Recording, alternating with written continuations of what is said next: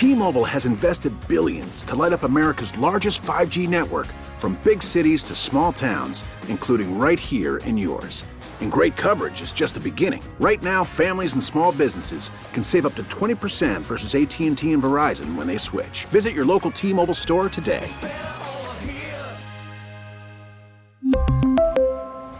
Plan savings with 3 lines of T-Mobile Essentials versus comparable available plans. Plan features and taxes and fees may vary. I am concerned what the schedule looks like between now and the end of March. So 17 games, I think. So, like when I said in the 17 games for the month of January, I thought they could go 14 and 3. And I ended up being wrong. They ended up going I think it was 12 and 5. So that gave them a nice run. They beat some good teams in there. Chicago, I remember they beat during that run.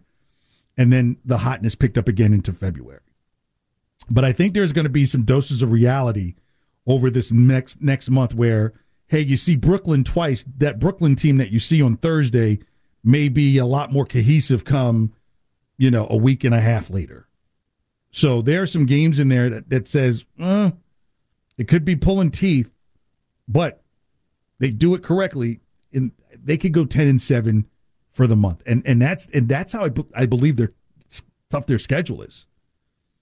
I think I have a loss for them with Memphis, that second Brooklyn game, the Mavericks, a loss at the Warriors. Denver is going to be tough. Utah will be tough. I think they'll take care of Minnesota and the Raptors and then on March 30th they have the Heat. So you're talking about seven games where again my my motto for this team has been compete in the games where you know it could go either way, but win the games that you know you should win. So Pistons, Pacers, Hawks, Hornets. That now I I mean I know I put the Hornets in there as a win, but you would think uh, let's see the the team that just won nine out of their last ten coming in out of the All Star break against that Hornets team that's you know still trying to piece some things together. You know you're going to be in a dogfight with the Mavericks, but at least that game's at home. The Memphis Grizzly game will be at home.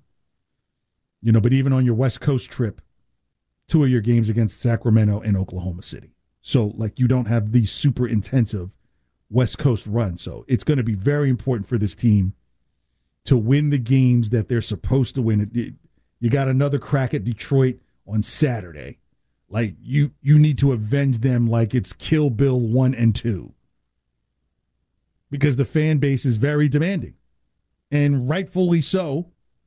You know, a couple times like, wow, this team can do all and it really goes back to like, hey, look, when this team was going to the Eastern Conference Finals, when Jaylen was in his second year and Jayson is a first year, and then they go again the next year, you know, and, and make these runs, you're thinking, wow, this team should do one of two things be on everyone's radar and get free agents here. And those things haven't happened.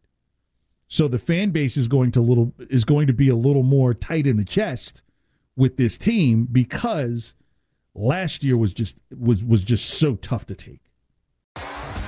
T-Mobile has invested billions to light up America's largest 5G network from big cities to small towns, including right here in yours.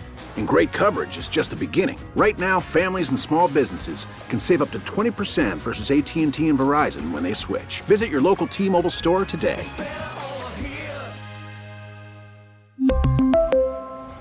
Plan savings with 3 lines of T-Mobile Essentials versus comparable available plans. Plan features and taxes and fees may vary.